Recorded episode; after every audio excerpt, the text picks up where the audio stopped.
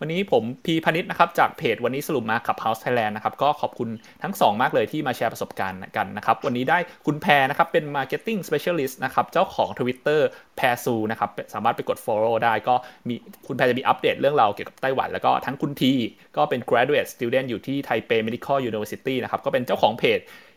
ที่ไต้หวันเหมือนกันนะครับครับสามารถเข้าไปดูในโปรไฟล์แล้วก็ตามไป follow ทั้งคู่ได้ทั้งคู่ก็ชอบแชร์เรื่องราวเกี่ยวกับไต้หวันนะครับ ก็เดี๋ยวก่อนอื่นเลยเริ่มต้นอาจจะให้ทั้งคุณทีทั้งคุณแพรช่วยอ่าเกินคร่าวๆหน่อยว่าอ่าตอนนั้นเนี่ยเราเราไปไต้หวันเพราะอะไร แล้วก็ตอนตอนแรกที่ไปไปด้วยวีซ่าอะไรครับ แล้วก็ตอนนี้อยู่เป็นวีซ่าหรือเป็นเรสซิเดนต์อะไรยังไงครับ เริ่มที่คุณคุณแพรก็ได้ครับอ๋อโอเคค่ะ เอ่อตอนแรกที่เรามาไต้หวันเนี่ยคือครั้งแรกเลย บอกก่อนว่าเราเป็นติ่งไต้หวันมาตั้งแต่มปลายแล้วค่ะ เพราะฉะนั้นเราจะอยู่กับความฝันที่ว่าอยากจะมา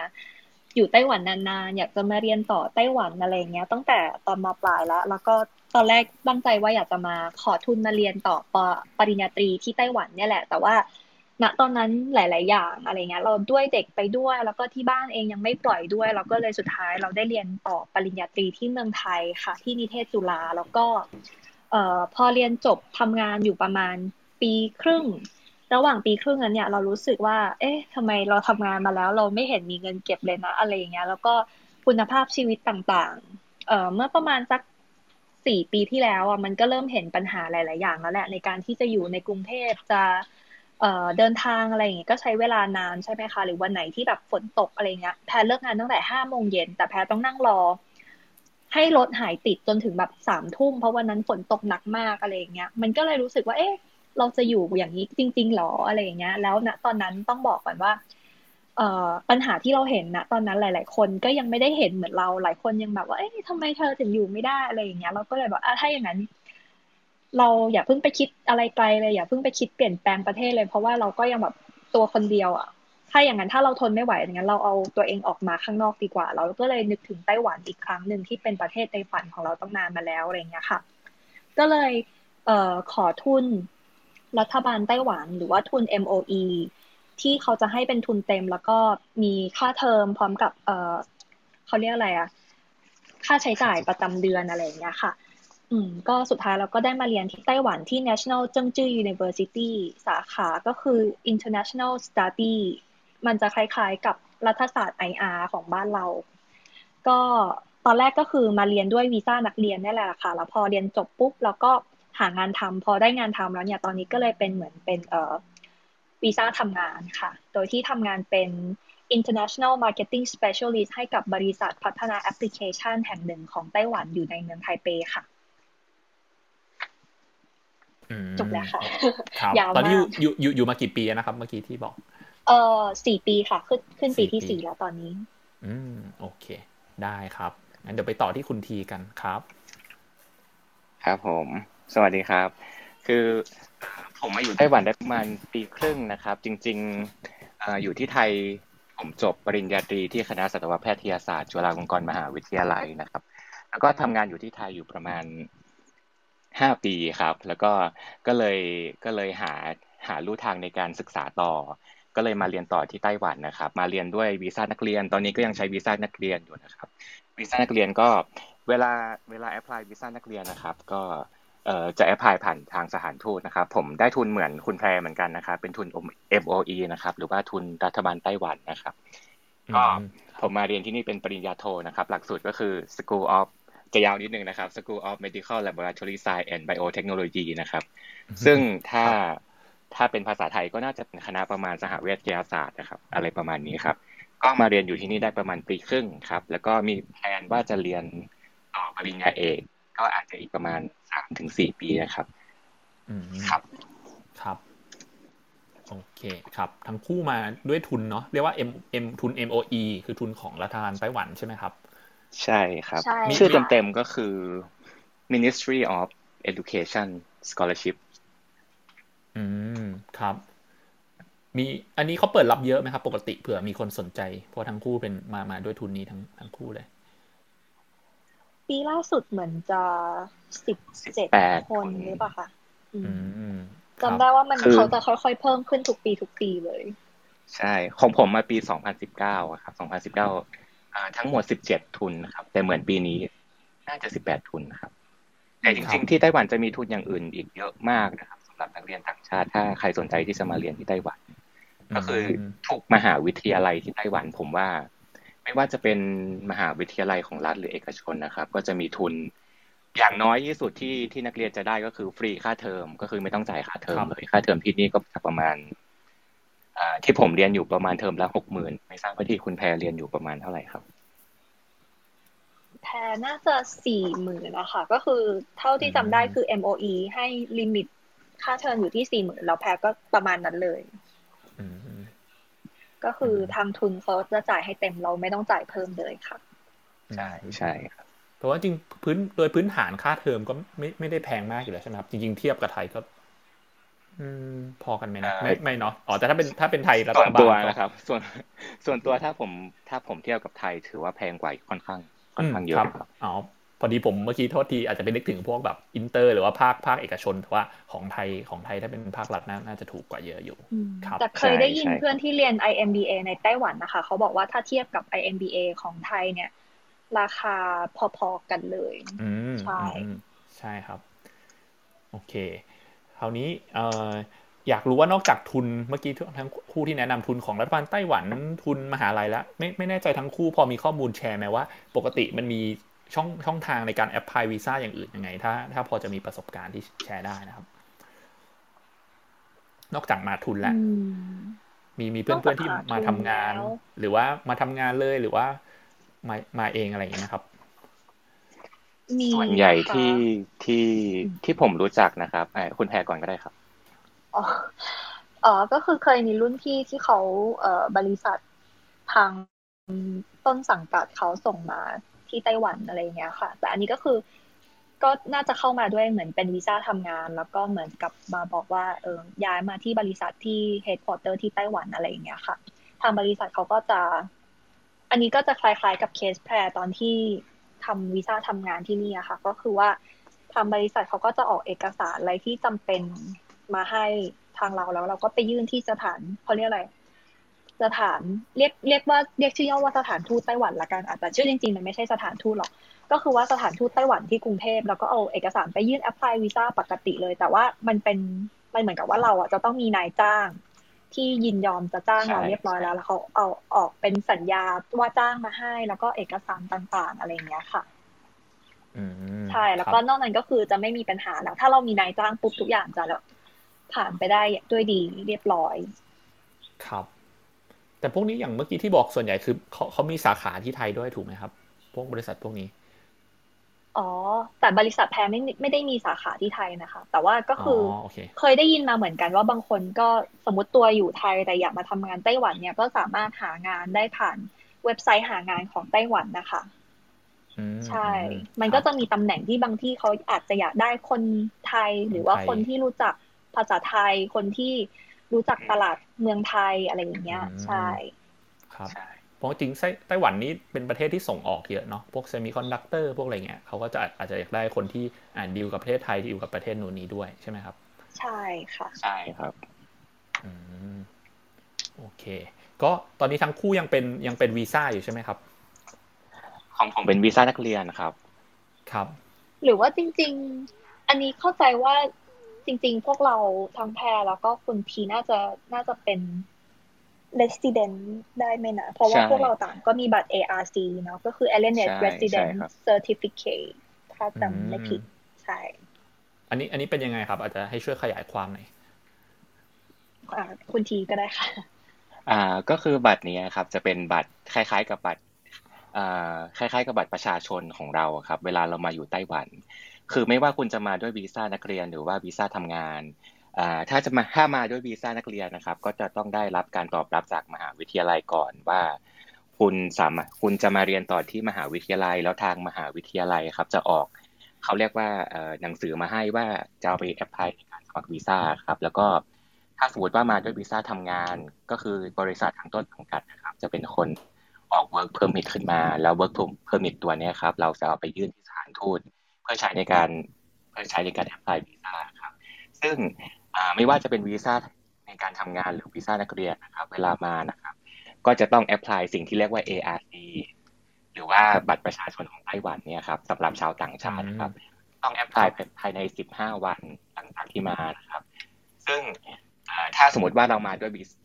เรามาด้วยมาท่องเที่ยวเฉยๆซึ่งที่ที่ไต้หวันนะครับ มันจะจะฟรีฟรีวีซ่าสำหรับคนไทยอยู่ได้ 15 วัน แต่ถ้ามาด้วยวีซ่านักเรียนหรือว่าวีซ่าการทำงานนะครับ เราจะต้อง apply บัตร ARC ซึ่งจะอยู่ได้จะต้อง apply ทุกปีนะครับ อยู่ได้หนึ่งปี ก็ apply ไปเรื่อยๆนะครับ ใช่อืมคุณแพรมีเสริมไหมครับอ๋อก็คือเอ่อเสริมจากบัตร ARC ที่ตอนนี้เรา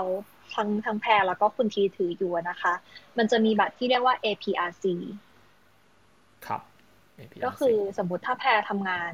ตอนนี้แพรทำงานปีแรก แต่ถ้าแพรทำงานที่ไต้หวันครบห้าปี แล้วก็แพรมีประวัติทางการเงินที่โอเคเอ่อไม่มีประวัติอาชญากรรมในไต้หวันอะไรเงี้ยแพรสามารถเอาเอกสารหลักฐานทั้งหมดไปยื่น กับทางการไต้หวันอีกครั้ง เพื่อขอเป็นบัตร APRC ก็คือเหมือนจะเป็นเขาเรียกอะไรเหมือนเป็นผู้เออ permanent ใช่ใช่ค่ะเหมือนแบบอยู่ถาวร เราก็ไม่จำเป็นจะต้องมาต่อ ทีละปีทีละปีแล้วหรือว่าเอ่อมันก็จะมีสิทธิพิเศษเพิ่มขึ้นมาหลายอย่าง อย่างเช่นเอ่อถ้าจำไม่ผิดสามารถทำบัตรเครดิตในไต้หวันได้ อย่างตอนนี้แพรยังไม่สามารถทำบัตรเครดิตได้นะคะ ก็คือถ้ามี APRG อะถึงจะสามารถทำบัตรเครดิตในไต้หวันได้ แล้วก็หรือว่าจะสามารถเอ่อทำธุรกิจจดทะเบียนการค้าอะไรอย่างเงี้ยได้ มันก็จะมีสิทธิพิเศษเพิ่มขึ้นมาจากบัตร ARC ที่ตอนนี้ถืออยู่เหมือนกัน ใช่ค่ะ แต่ต้องทำงานครบห้าปีก่อน ครับ ก็คือต้องต้องต้องถือ ARC ห้าปีใช่ไหมครับถึงจะแอปพลายใน APRC ต้องถือ ARC ภายใต้วีซ่าทำงานห้าปีค่ะ อ๋อ โอเค ก็คือตอนก่อนหน้านี้แพรทำเออแพรเป็นนักเรียนอยู่สองปีสองปีนั้นนะไม่นับ คือไม่นับ ใช่อืม โอเคครับ แล้ว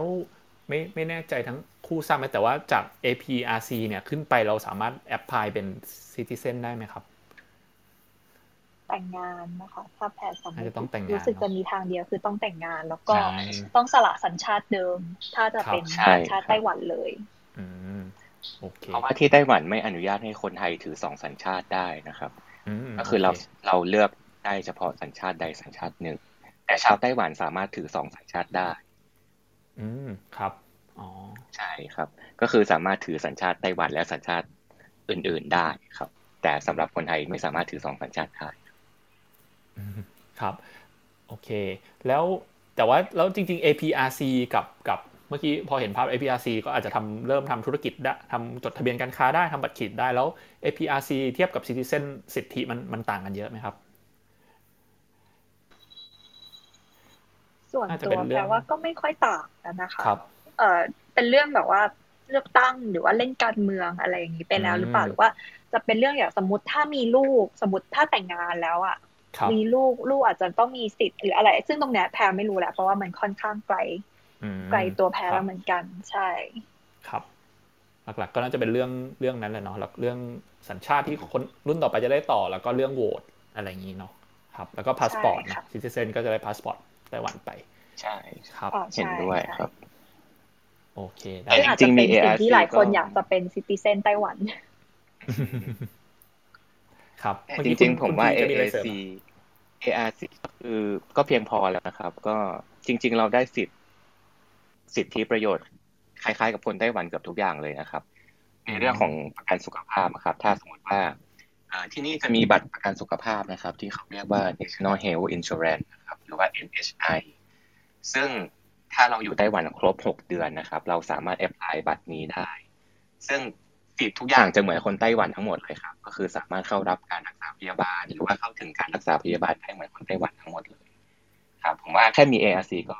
สำหรับคนที่คิดว่ากำลังจะย้ายมาอยู่ แต่ไม่ชัวร์ว่าจะอยู่นานแค่ไหนใช่ไหมครับ ก็อาจจะลองมาด้วยวีซ่านักเรียนดูก่อน แล้วก็สามารถแอพพลายบัตร ARC แล้วก็ใช้ ARC อยู่แล้วก็ต่ออายุเป็นปีเป็นปีเป็นปีไปก็ได้ครับ อืมโอเคครับ ก็อาจจะเป็นทางเลือกที่ที่น่าสนใจนะ เพราะว่า ARC ก็ได้สิทธิ์เยอะพอสมควร อาจจะลองดูก่อนครับ โอเค คราวนี้พอเห็นภาพคร่าวๆแล้วว่าวีซ่าเป็นยังไงไปยังไงบ้าง คราวนี้ผมอยากให้ทั้งคู่ช่วยแชร์เป็นข้อดีของไต้หวันก่อนละกัน ไต้หวันมีมีข้อดีอะไรบ้างครับ ก็ถ้าเรื่องแรกเลยนะคะ ในไต้หวันที่แพรคิดว่าดีกว่าก็คือ เงินเดือนสำหรับสายสายงานของแพรนะก็คือทำงานด้านสื่อด้านเอ่อ PR marketing อะไรอย่างเงี้ย ฐานเงินเดือนสูงกว่า ที่ไทยค่อนข้าง ค่อนข้างจะเห็นได้ชัด โดยเฉพาะเขาจะมีกฎหมาย ว่าคนต่างชาติที่จบวุฒิปอโท ในไต้หวันเนี่ย จะต้องจะทำงานในไต้หวันได้จะต้องการันตีเงินเดือนขั้นต่ำประมาณสามหมื่นเจ็ดพันเหรียญไต้หวันต่อเดือน อืมครับ หรือไม่อย่างนั้นถ้าถ้าเงินเดือนแพรไม่ถึงเท่านี้แพรจะต้องเข้าไปอีกระบบหนึ่งก็คือระบบ นับคะแนน ซึ่งมันจะมีการนับอย่างเช่นว่า ถ้าจบปอตีในไต้หวันได้สิบคะแนน จบปอโทในไต้หวันได้สิบคะแนน อันนี้สมมุตินะคะ เพราะแพรจำจำระบบคะแนนนี้ไม่ได้ หรือว่าแบบทดสอบภาษาจีนผ่านระดับนี้ระดับนี้ได้บวกอีกกี่คะแนนอะไรอย่างเงี้ยแล้วผ่านกี่คะแนนถึงจะมีสิทธิ์ได้ทำงานในไต้หวัน แต่ถ้าไม่อย่างนั้นง่ายที่สุดก็คือต้องหางานที่เงินเดือนมากกว่าสามหมื่นเจ็ดพันใช่ ก็คือ ถือว่าสำหรับใครที่อยากจะอัพเงินเดือนอะไรเงี้ยไต้หวันก็เป็นอีกตัวเลือกหนึ่งที่ค่อนข้างโอเคเลย ถ้าสมมติว่าเรียนจบปตรีในไทยมาแล้วเงินเดือนสตาร์ทหมื่นสองหมื่นห้าอะไรอย่างเงี้ยแล้วก็มาเรียนต่อในไต้หวัน แล้วก็จบออกมาปุ๊บอัพไปได้เป็นถึงแบบอย่างน้อยก็ต้องมีแบบแปลว่าสามหมื่นอะไรเงี้ยสามหมื่นห้าใช่ อืม โอเคครับ เงินนี่จะสูงกว่า แล้วมีมีข้ออื่นอีกไหมครับ แล้วก็เอ่อด้วยเงินเดือนสูงกว่าใช่ไหมคะ แต่ว่าอันนี้คิดว่าหลายคนน่าจะเห็นตรงกัน แต่ว่า อันนี้ต้องออกตัวไว้ก่อนว่ามันมีเป็นประเด็นเรื่องค่าครองชีพในไต้หวันเนี่ย เป็นประเด็นที่คนไทยในไต้หวันหลาย ๆ คน ก็ยังแบบว่าไม่เห็นด้วยกันเท่าไหร่ว่าสุดท้ายแล้วอะมันถูกกว่าหรือว่ามันมันแพงกว่าหรือว่ามันยังไงแต่สำหรับแพรแพรรู้สึกว่ามันใกล้เคียงกับประเทศไทย แต่เงินเดือนเราได้สูงกว่าไง เพราะฉะนั้นค่าครองชีพที่มันใกล้เคียงกันแต่เงินเดือนสูงกว่า มันทำให้การใช้ชีวิตอะไรการจัดการการเงินมันทำได้สบายตัวกว่า มันวางแผนได้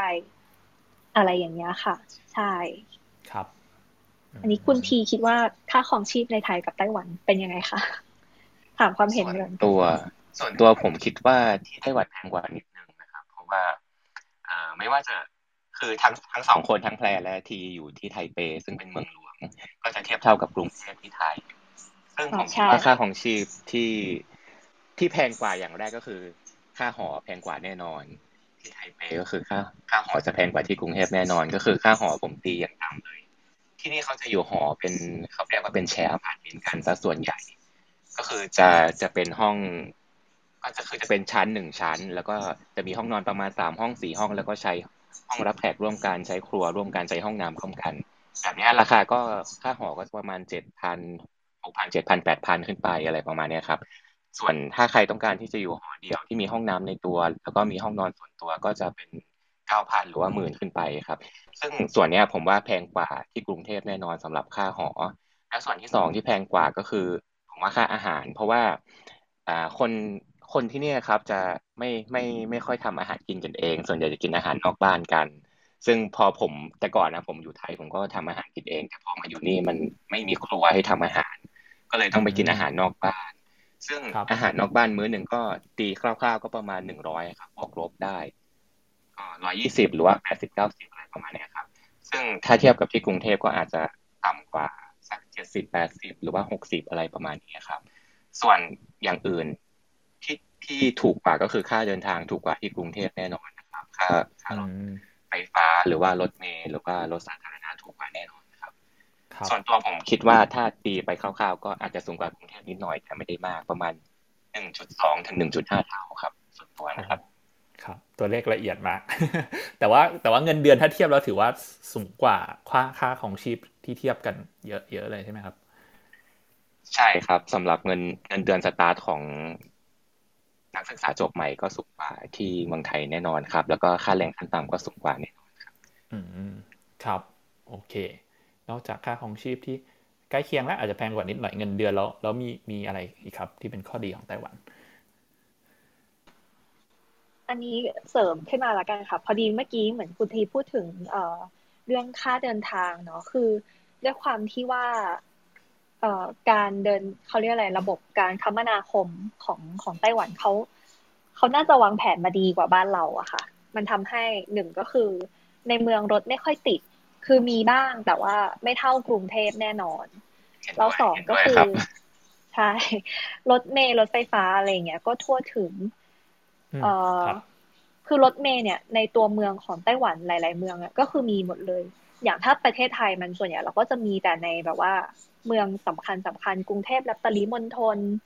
ขอนแก่นเชียงใหม่อะไรอย่างนี้ใช่ไหมคะ นอกนั้นก็จะเป็นระบบเหมือนเป็นรถสองแถวรถตู้อะไรเงี้ย แต่ว่าที่ไต้หวันน่ะ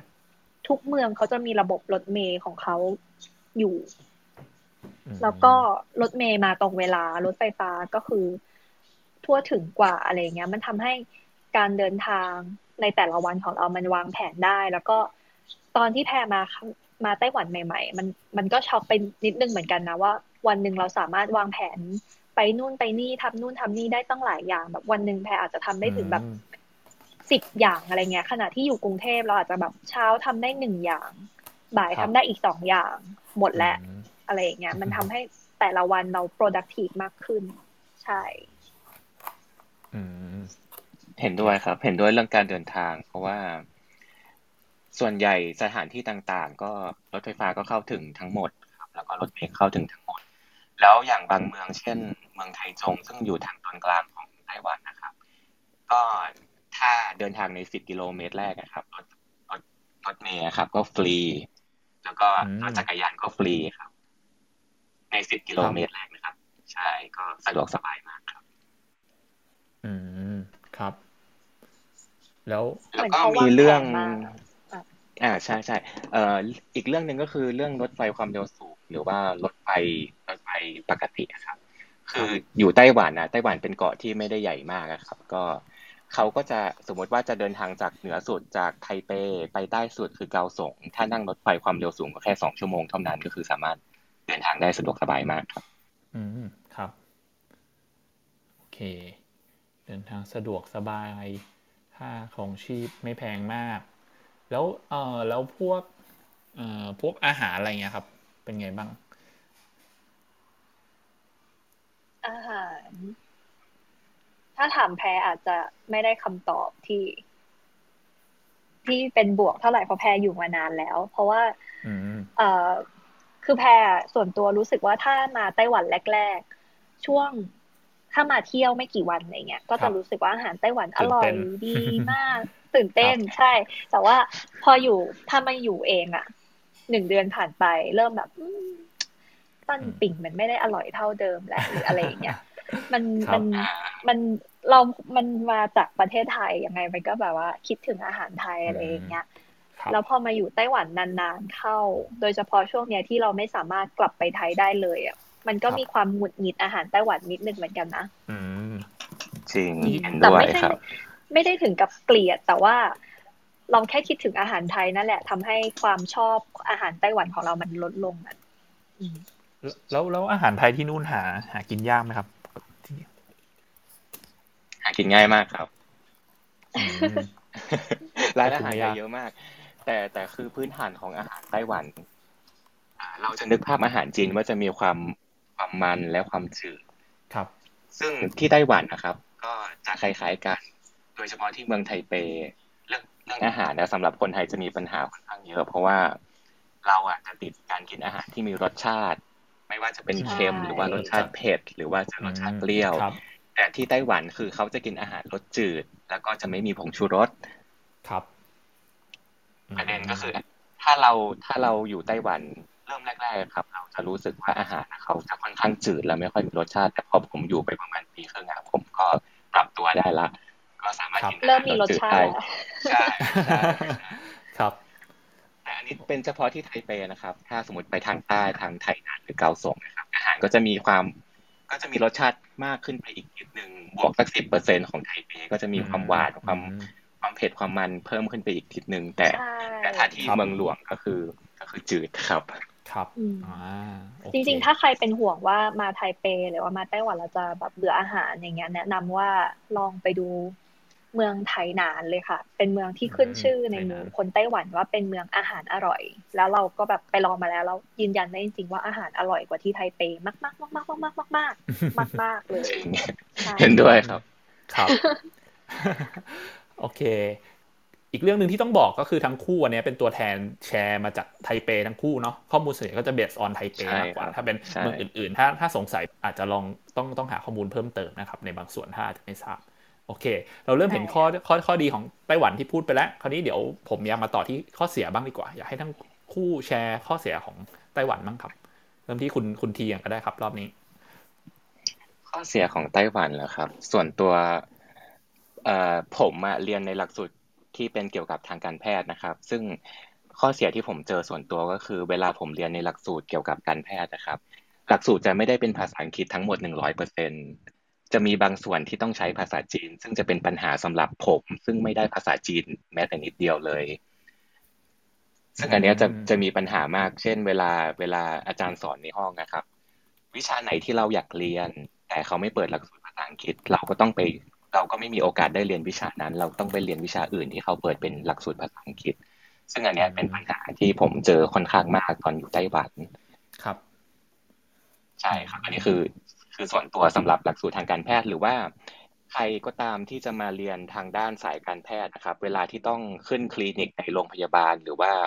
ในในคลินิกที่ต้องเจอคนไข้อะครับ ถ้าเราไม่สามารถพูดภาษาจีนได้จะเป็นปัญหาหนักมาก ซึ่งเราไม่สามารถสื่อสารกับคนไข้ได้ เราต้องมีตัวกลางในการแปลจากภาษาอังกฤษมาเป็นภาษาไต้หวัน ซึ่งจะทำให้เราการเรียนของเราครับ ค่อนข้างลำบากแล้วก็ช้ากว่าคนอื่นครับ อันนี้คือส่วนตัวปัญหาที่เจอนะครับ อืมครับ ถ้าถ้าเสริมจากคุณทีนิดนึงได้ไหมคะก็คือว่า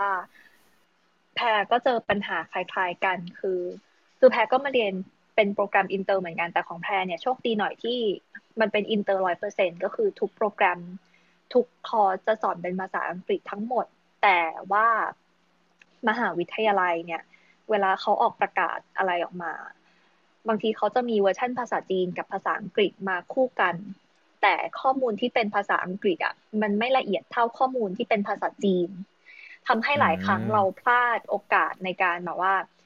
apply โปรแกรมต่างๆ หรือว่าเวลาเขามีโครงการหรือว่าเขาจะแบบว่าสามารถย้ายหอได้วันนี้วันนี้อะไรอย่างเงี้ยค่ะ เขาอาจจะไม่ได้บอกทั้งหมดให้เราเป็นภาษาอังกฤษ แต่ว่าในภาษาจีนอะมันมีทั้งหมดอะไรอย่างเงี้ยทำให้รู้สึกว่า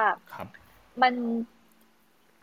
ออเขาเรียกอะไรมันเหมือนแบบมันจะอินเตอร์แต่มันยังไม่สุดอะไรเงี้ยซึ่งตรงเนี้ยเรารู้สึกว่าประเทศไทยหรือว่ากรุงเทพอะมันจะมี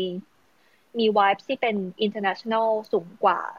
เพราะว่าอาจจะด้วยความที่ว่าเรามีคนต่างชาติเยอะแล้วเราก็แบบชินแล้วเราก็ปรับตัว กลายเป็นแบบว่ามีทั้งภาษาอังกฤษภาษาจีนอะไรอย่างเงี้ย คนต่างชาติมาเขาก็อยู่ได้หมด แต่ว่าเราในฐานะคนต่างชาติในไต้หวันอะ มันจะยากกว่านิดนึง อืม โอเคครับ ก็ คิดว่าเป็นอีกหนึ่งเรื่องที่ต้อง consider เหมือนกันเนาะถึงเขาจะแปลให้แต่บางทีก็อาจจะแปลไม่ครบบ้างอะไรอย่างงี้โอเค นอกจากเรื่องภาษาแล้วก็จริงๆมีเรื่องรสอาหารจืดเนาะที่บอกไปตอนแรกนะครับ แล้วก็หลักสูตรอาจจะไม่ได้มีอินเตอร์ทั้งหมดแล้วมีมีอะไรอีกไหมครับ มีเรื่องวัฒนธรรมบางอย่างบ้างค่ะที่ถ้าคนไทยมาแล้วอาจจะต้องใช้เวลาในการปรับตัว หรือบางคนอาจจะรู้สึกว่าอีหยังวะแต่บางคนอาจจะอยู่ได้ก็ได้นะเช่นก็คือ คือคนไต้หวันเขาจะตั้งใจทำงานกว่า หรือว่าแบบเวลาทำงานเนี่ยเขาจะจริงจัง จะเคร่งเครียดกว่าคนไทย ซึ่งก็ไม่รู้ว่า เอ๊ะ คนไต้หวันเครียดเกินไปหรือคนไทยชิลเกินไปก็ไม่รู้นะ แต่ว่า เห็นหลายคนที่แบบพอมาไต้หวันแล้วก็เหมือนกับว่า เออทำไมเขาเครียดกันจังเลยอะไรอย่างเงี้ย แต่เราอันนี้เราโชคดีหน่อยที่บริษัทที่เราทำงานอยู่ไม่ไม่ได้เป็นขนาดนั้น ก็คือเคยเห็นหลายคนบอกว่า ต้องนั่ง แบบทำงานเสร็จแล้วแต่ต้องนั่งรอให้หัวหน้ากลับก่อน ถึงจะกลับได้แหละอันนี้เป็นประสบการณ์คนไทยที่ทำงานในไต้หวันคนอื่นที่ไม่ใช่เรา เราโชคดีที่บริษัทเราไม่ได้เป็นแบบนั้น อืมครับ แต่ว่าบริษัทของคุณแพมันมันจริงอย่างบริษัทของคุณแพรมันมันอินเตอร์ไหมครับ หรือว่าจริงๆก็คือเป็นบริษัทแบบไต้หวันจริง ๆ กัน แต่ว่าไม่มีแบบนั้น เป็นบริษัทไต้หวันเพียงแต่ว่าวัฒนธรรมองค์กรเขาค่อนข้างจะชิลกว่าบริษัทไต้หวันอื่นๆ ใช่แต่ก็ยังมีความไต้หวันที่ตอนที่เราทำงานอยู่ที่ไทยไม่เจอเหมือนกันค่ะ ใช่ ก็คืออาจจะเรื่องแบบว่า เคร่งเรื่องตอกบัตรเข้าออกอะไรอย่างเงี้ย ก็คือถ้ายังไม่ถึงเวลา ก็คือยังออกไม่ได้จริงๆยังแบบว่าไปไม่ได้จริงหรือว่าเขาจะไม่ค่อยมีวัฒนธรรมเรื่องการ work from home เท่าไหร่ ไม่ไม่เท่าไทย อาจจะเพราะว่า ช่วงโควิดเขาก็ไม่ได้รับผลกระทบเยอะขนาดนั้นด้วยทำให้แบบว่าทุกอย่างมันยังรันไปได้ตามปกติ work from home ก็คือยังยังไม่เกิดขึ้นในไต้หวันอืมเอ๊ะผมทำเรื่องโควิด ดีกว่า ตอนนี้สถานการณ์มันมันเกือบเกือบจากปกติแล้วป่ะครับที่ไต้หวัน ตอนนี้เคสทั้งหมดตั้งแต่เริ่มโควิดมาประมาณหนึ่งพันกว่าเคสครับ ก็สถานการณ์ถือว่าได้รับผลกระทบน้อยมากครับ ตั้งแต่มีโควิดมาก็คือยังไม่เคยแบบ work from home ก็คือยังต้องไปมหาวิทยาลัยทุกวันแต่ประเด็นก็คือแค่ต้องใส่แมสตอนใช้รถสาธารณะขึ้นรถไฟฟ้าหรือว่าขึ้นรถเมล์หรือว่าเข้ามหาวิทยาลัยแค่นั้นที่เหลือก็ใช้ชีวิตตามปกติครับ ครับเรียกได้ว่านี่อาจจะเป็นหนึ่งในข้อดีของไต้หวันเนาะผมว่าเขาเขาควบคุมได้ดีมากแล้วก็จริงๆไต้หวันเนี่ยเป็นหนึ่งในประเทศเคสเคสตัวอย่างอะเนาะในการควบคุมโควิดได้ดีนะครับ ใช่ค่ะ เราว่าปีที่แล้วการที่ไต้หวันควบคุมโควิดได้ ดีลำดับต้นๆของโลก เราว่ามันส่งผลที่ทำให้คนไทยหลายคนหันมาแบบว่า อยากมาไต้หวันกันมากขึ้นเหมือนกันนะครับโอเค มีมีข้ออื่นไหมครับที่ที่อาจจะต้องถ้าคนนึกจะมาไต้หวันอาจจะต้องปรับตัวอีกนอกจากเรื่องเมื่อกี้แล้วค่าบ้านใช่ค่าบ้านอะไรนะครับ ค่าบ้าน ทั้งเช่าบ้าน ซื้อบ้านอะไรอย่างเงี้ย ใช่ แพงมากๆใครที่วางแผนจะมาอยู่ไต้หวัน แล้ววางแผนวางแผนจะมาอยู่แบบยาวๆ แล้วก็คิดจะซื้อบ้านที่ไต้หวันนะครับ ก็คือราคาเริ่มต้นก็อยู่ที่แปดหลักครับบ้านที่ไต้หวัน ก็คือแพงมากเหมือนบ้านที่ผมมาพูดถึงก็คือเป็นคอนโดนะครับ ปัญหาที่ผมเจออีกอย่างหนึ่งที่เป็นข้อเสียของไต้หวันก็คือ ส่วนตัวส่วนตัวของทีครับ ที่อยู่ที่ต่างจังหวัดที่ไทยครับ เวลาทำงานที่อยู่ที่ต่างจังหวัดดังนั้นก็คือจะชอบอยู่ที่เป็นบ้านเดี่ยว แล้วก็มีสวนมีมีสวนส่วนตัว มีปลูกผักทำอะไรได้ใช่ไหมครับ แต่ที่ไต้หวันนะครับ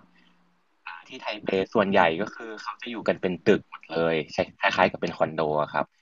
ก็คือเราจะไม่มีบ้านเดี่ยวที่ไต้หวันอาจจะน้อยมาก แทบจะไม่มีเลยครับ ดังนั้นก็คือที่ไต้หวันก็คือจะอยู่บ้านเป็นอพาร์ตเมนต์ซะส่วนใหญ่แล้วก็ก็จะก็จะใช้ park ร่วมกันเวลาเสาร์อาทิตย์เวลาอากาศดี หรือว่าเวลาวันที่ฝนไม่ตกอะครับเขาก็จะออกมาเดิน park กันออกมาเดินเดินเขากันอะไรประมาณนี้ครับ ส่วนตัวก็คือผมคิดว่าเป็นปัญหาว่าผมอะชอบชอบอยู่อยู่บ้านเดียว แล้วก็ชอบอยู่บ้านที่มีสวนอะไรประมาณนี้ครับเป็นปัญหาเล็กน้อย อืมครับ แต่ว่าพักจริงๆ ที่เขาเล็กแต่พักเขาค่อนข้างเยอะใช่ไหมครับที่ไต้หวัน พวกพักสวนสาธารณะอะไรเงี้ย ถือว่าเยอะไหมพื้นที่สาธารณะเยอะมากค่ะ ครับ ส่วนตัวเรามองว่าไต้หวันหรือรัฐบาลไต้หวันจัดการกับพื้นที่รกร้างได้ดีเลยคือที่ไหนที่แบบว่าเป็นพื้นที่ของรัฐบาลแล้วรกร้าง แต่ไม่ได้ใช้อะไรเงี้ย ก็จับมาเป็นพื้นที่สาธารณะทำให้เราเห็นแบบหลายที่ที่อาจจะเคยเป็นแบบว่า โรงกลั่นวายหรือว่าโรงงานยาสูบอะไรเงี้ย ตอนนี้ก็กลายเป็น เหมือน Creative Park หลาย ๆ ที่ทั่วไต้หวัน ใช่ แล้วเขาก็ไม่ห่วงเลยก็คือว่าเขาไม่มานั่งคิดว่าแบบ เอ้ย ตรงนี้มันเป็นพื้นที่พื้นที่อะไรอะศักดิ์สิทธิ์หรือว่าอะไรเงี้ย เธอเข้ามาทำอะไรไม่ได้คือเป็นพื้นที่สาธารณะก็คือเป็นพื้นที่ของสาธารณะจริง ๆ ใครจะเข้ามาทำอะไรก็คือได้หมดเป็นพื้นที่ที่แบบเปิดกว้างมาก ๆ อืมครับโอ้อันนี้นะ อันนี้ดีนะครับ โอเคเอ่อ คราวนี้ผมผมอยากรู้เมื่อกี้อีกเรื่องน่า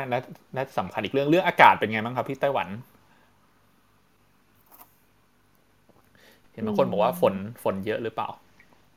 ที่ไทเปครับเฉพาะที่ไทเปอ๋อที่ไทเปใช่ใช่ ก็คือหนึ่งเดือนฝนตกแค่สิบห้าวันอะไรประมาณนี้ครับที่ไทเปก็คือฝนตกบ่อยมาก เฉพาะไทเปนะครับ แต่เมืองอื่นก็คือก็คือคล้ายๆไทยครับ จริง ๆ ไต้หวันมีสี่ฤดูก็คือ เอ่อฤดูร้อนฤดูหนาวใบไม้ผลิใบไม้ร่วงครับ แต่ช่วงฤดูหนาวก็ไม่ได้หนาวมากถึงขั้นหิมะตกก็จะประมาณแบบสิบองศาอะไรประมาณนี้ครับ ฤดูร้อนก็คือเหมือนไทยเลยครับ อืม ครับ โอเค ก็คือไม่ได้เสริมไหมครับ ส่วนตัวเราก็คือรู้สึกว่าพอด้วยความที่ฝนตกบ่อยอย่างเงี้ย อันนี้ที่คนไทยอาจจะต้องปรับตัวก็คือไทเปชื้นมาก ๆ ชื้น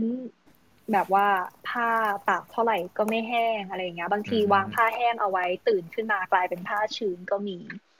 มันชื้นถึงขั้นนั้นนะคะ มันทำให้แบบว่าช่วงแรก ๆ ที่แพรมาอยู่หออะไรเงี้ย แพรต้องซื้อเป็นพวกตัวดูดความชื้นมาวางไว้แบบ ตามจุดต่างๆ ทั่วห้องเลยไม่อย่างนั้นอะ มันจะขึ้นราแบบว่าผนังห้องขึ้นราเสื้อขึ้นราอะไรอย่างเงี้ย กระเป๋าขึ้นรามันมันขึ้นได้หมดเลยอะ ก็อาจจะต้องเป็นจุดที่ต้องคอนเซิร์นใช่ แต่ตอนนี้แพรก็คือซื้อเป็นเครื่องแบบว่า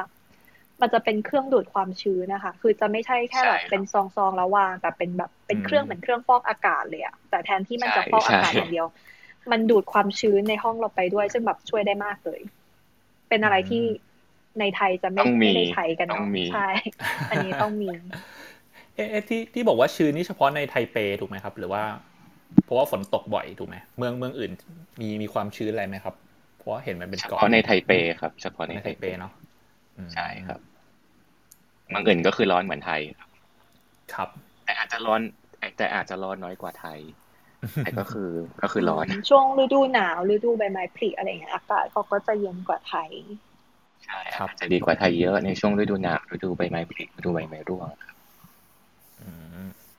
โอเค ได้เลย ก็วันนี้เรามาพูดถึงเรื่องของไต้หวันนะครับ ก็เดี๋ยวผมขอสุบคร่าวๆสำหรับข้อดีกับข้อเสียของไต้หวันเนาะที่ทั้งคู่แชร์มานะครับ ข้อดีก็คือเงินเดือนนะครับทั้งคู่แชร์ว่าเงินเดือนเนี่ยมากกว่าที่ไทยแน่นอนนะครับ แล้วก็โดยเฉพาะในด้านสื่อด้าน PR Marketing นะครับ ก็ค่อนข้างเห็นชัดนะครับ แล้วก็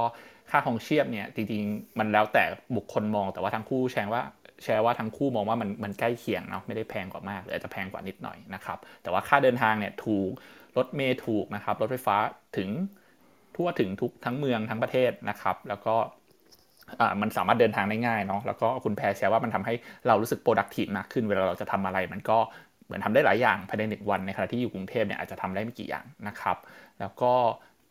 มี park เยอะนะครับ ใช้ใช้ใช้สถานที่สาธารณะได้ดี ก็สามารถปรับปรุงเอาที่ที่ไม่ได้ใช้มาทำเป็น creative park เป็นสาธารณะจริง ๆ นะครับ อันนั้นเป็นข้อดี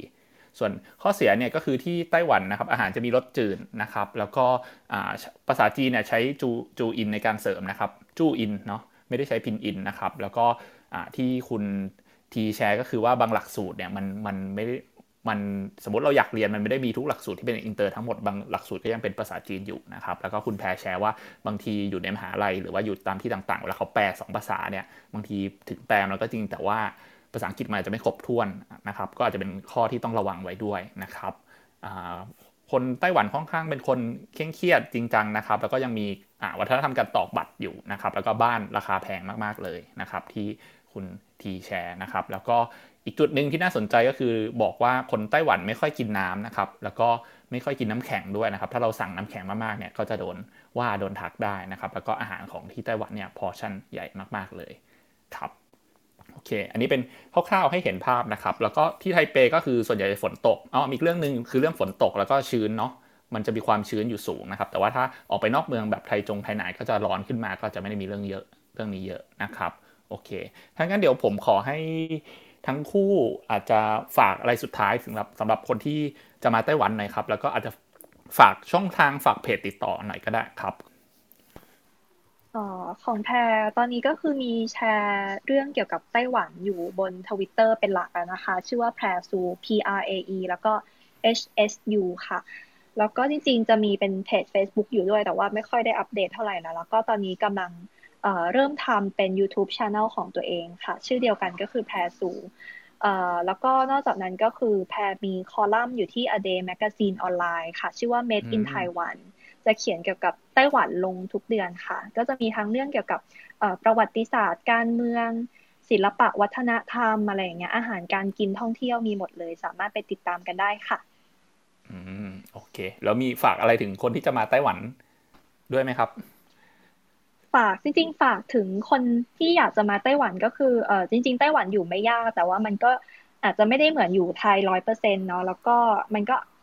จะต้องมีแบบติดติดขัดขัดอะไรอยู่บ้างแหละ แต่ว่าไม่ได้ถือว่าอยู่ยากถ้าเทียบกับประเทศ เพราะว่าไต้หวันอะมันไม่ได้ต่างจากไทยมากขนาดนั้น ยังมีความใกล้เคียงกันอยู่ใช่ค่ะ แล้วก็จริงๆ ถ้าไม่ว่าใครจะอยากย้ายไปประเทศไหน อยากจะบอกว่าให้มีความมั่นใจ ไว้เยอะๆอย่าเพิ่งไปคิดว่าตัวเองจะทำไม่ได้หรอกไม่เก่งภาษาไม่มีเงินอะไรอย่างเงี้ย เพราะว่าตอนที่เรามาเราก็เริ่มต้นแบบจากไม่มีไม่รู้ภาษาจีนขนาดนั้นอะไรอย่างนี้เหมือนกัน แต่ว่าสุดท้ายเราก็ต้องดูว่า เออ ประเทศนี้เราต้องถ้าจะย้ายไปประเทศเนี้ยเราต้องเพิ่มทักษะอะไรบ้างแล้วเราควรจะเริ่มจากอะไรหนึ่งสองสามสี่มันจะใช้เวลาแค่ไหนหนึ่งสองสามสี่มันอาจจะไม่ได้ใช้เวลาเท่ากันทุกคน แต่เชื่อว่าถ้าเราแบบไม่หยุดพัฒนาตัวเองมันต้องทำได้สักวันค่ะ อืมโอเคครับ ขอบคุณครับ ดีมากเลย เดี๋ยวขอเชิญคุณทีครับ ครับผมก็ฝากถึงคนที่อยากย้ายมาอยู่ไต้หวันนะครับ ก็คืออย่าเพิ่งหมดกำลังใจเนาะที่ที่ผมได้แชร์ไปว่าทุน MOE ที่ผมแล้วก็แพรได้ก็คือปีละประมาณ 17-18 คน นอกจากทุน MOE ก็ยังมีทุนอื่น ๆ อีกมากมายนะครับ เช่นทุนของมหาวิทยาลัย ที่ฟรีค่าเทอมให้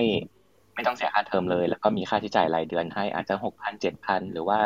หนึ่งหมื่นหรือหมื่นหกแล้วแต่มหาวิทยาลัยนะครับ แล้วก็ถ้าไม่ได้ภาษาจีนก็ยังไม่ต้องท้อนะครับ เพราะว่าผมก็ไม่ได้ภาษาจีนเลย ใช้ภาษาอังกฤษมา แล้วก็ภาษาอังกฤษที่ใช้ในที่ไต้หวันนะครับสำหรับสอบบางมหาวิทยาลัยไม่จำเป็นต้องใช้ i อเอลก็สามารถเข้าได้นะครับ ใช้แค่โทอีกก็สามารถเข้าได้ โทอีกก็ไม่ได้สูงมากนะครับ บางมหาวิทยาลัยใช้แค่ห้าร้อยห้าสิบหกร้อยเจ็ดร้อยก็สามารถทำได้ครับ แล้วก็ฝากช่องทางในการติดต่อนะครับ ตอนนี้ผมทำเพจชื่อว่า ที่ไต้หวันนะครับ T W E แล้วก็ไต้หวันนะครับ แล้วก็มี YouTube Channel ด้วยครับ ชื่อเดียวกันนะครับ ที่ไต้หวันฝากติดตามด้วยนะครับโอเคได้ขอบคุณคุณทีมากเลยครับ ก็วันนี้ขอบคุณทุกคนที่เข้ามาฟังนะครับ ก็ถ้ามีฟีดแบ็กหรืออะไรสามารถส่งไปได้ที่ Facebook Page วันนี้สรุปมาขับ House Thailand นะครับ แล้วก็ขอบคุณนะครับ สวัสดีครับ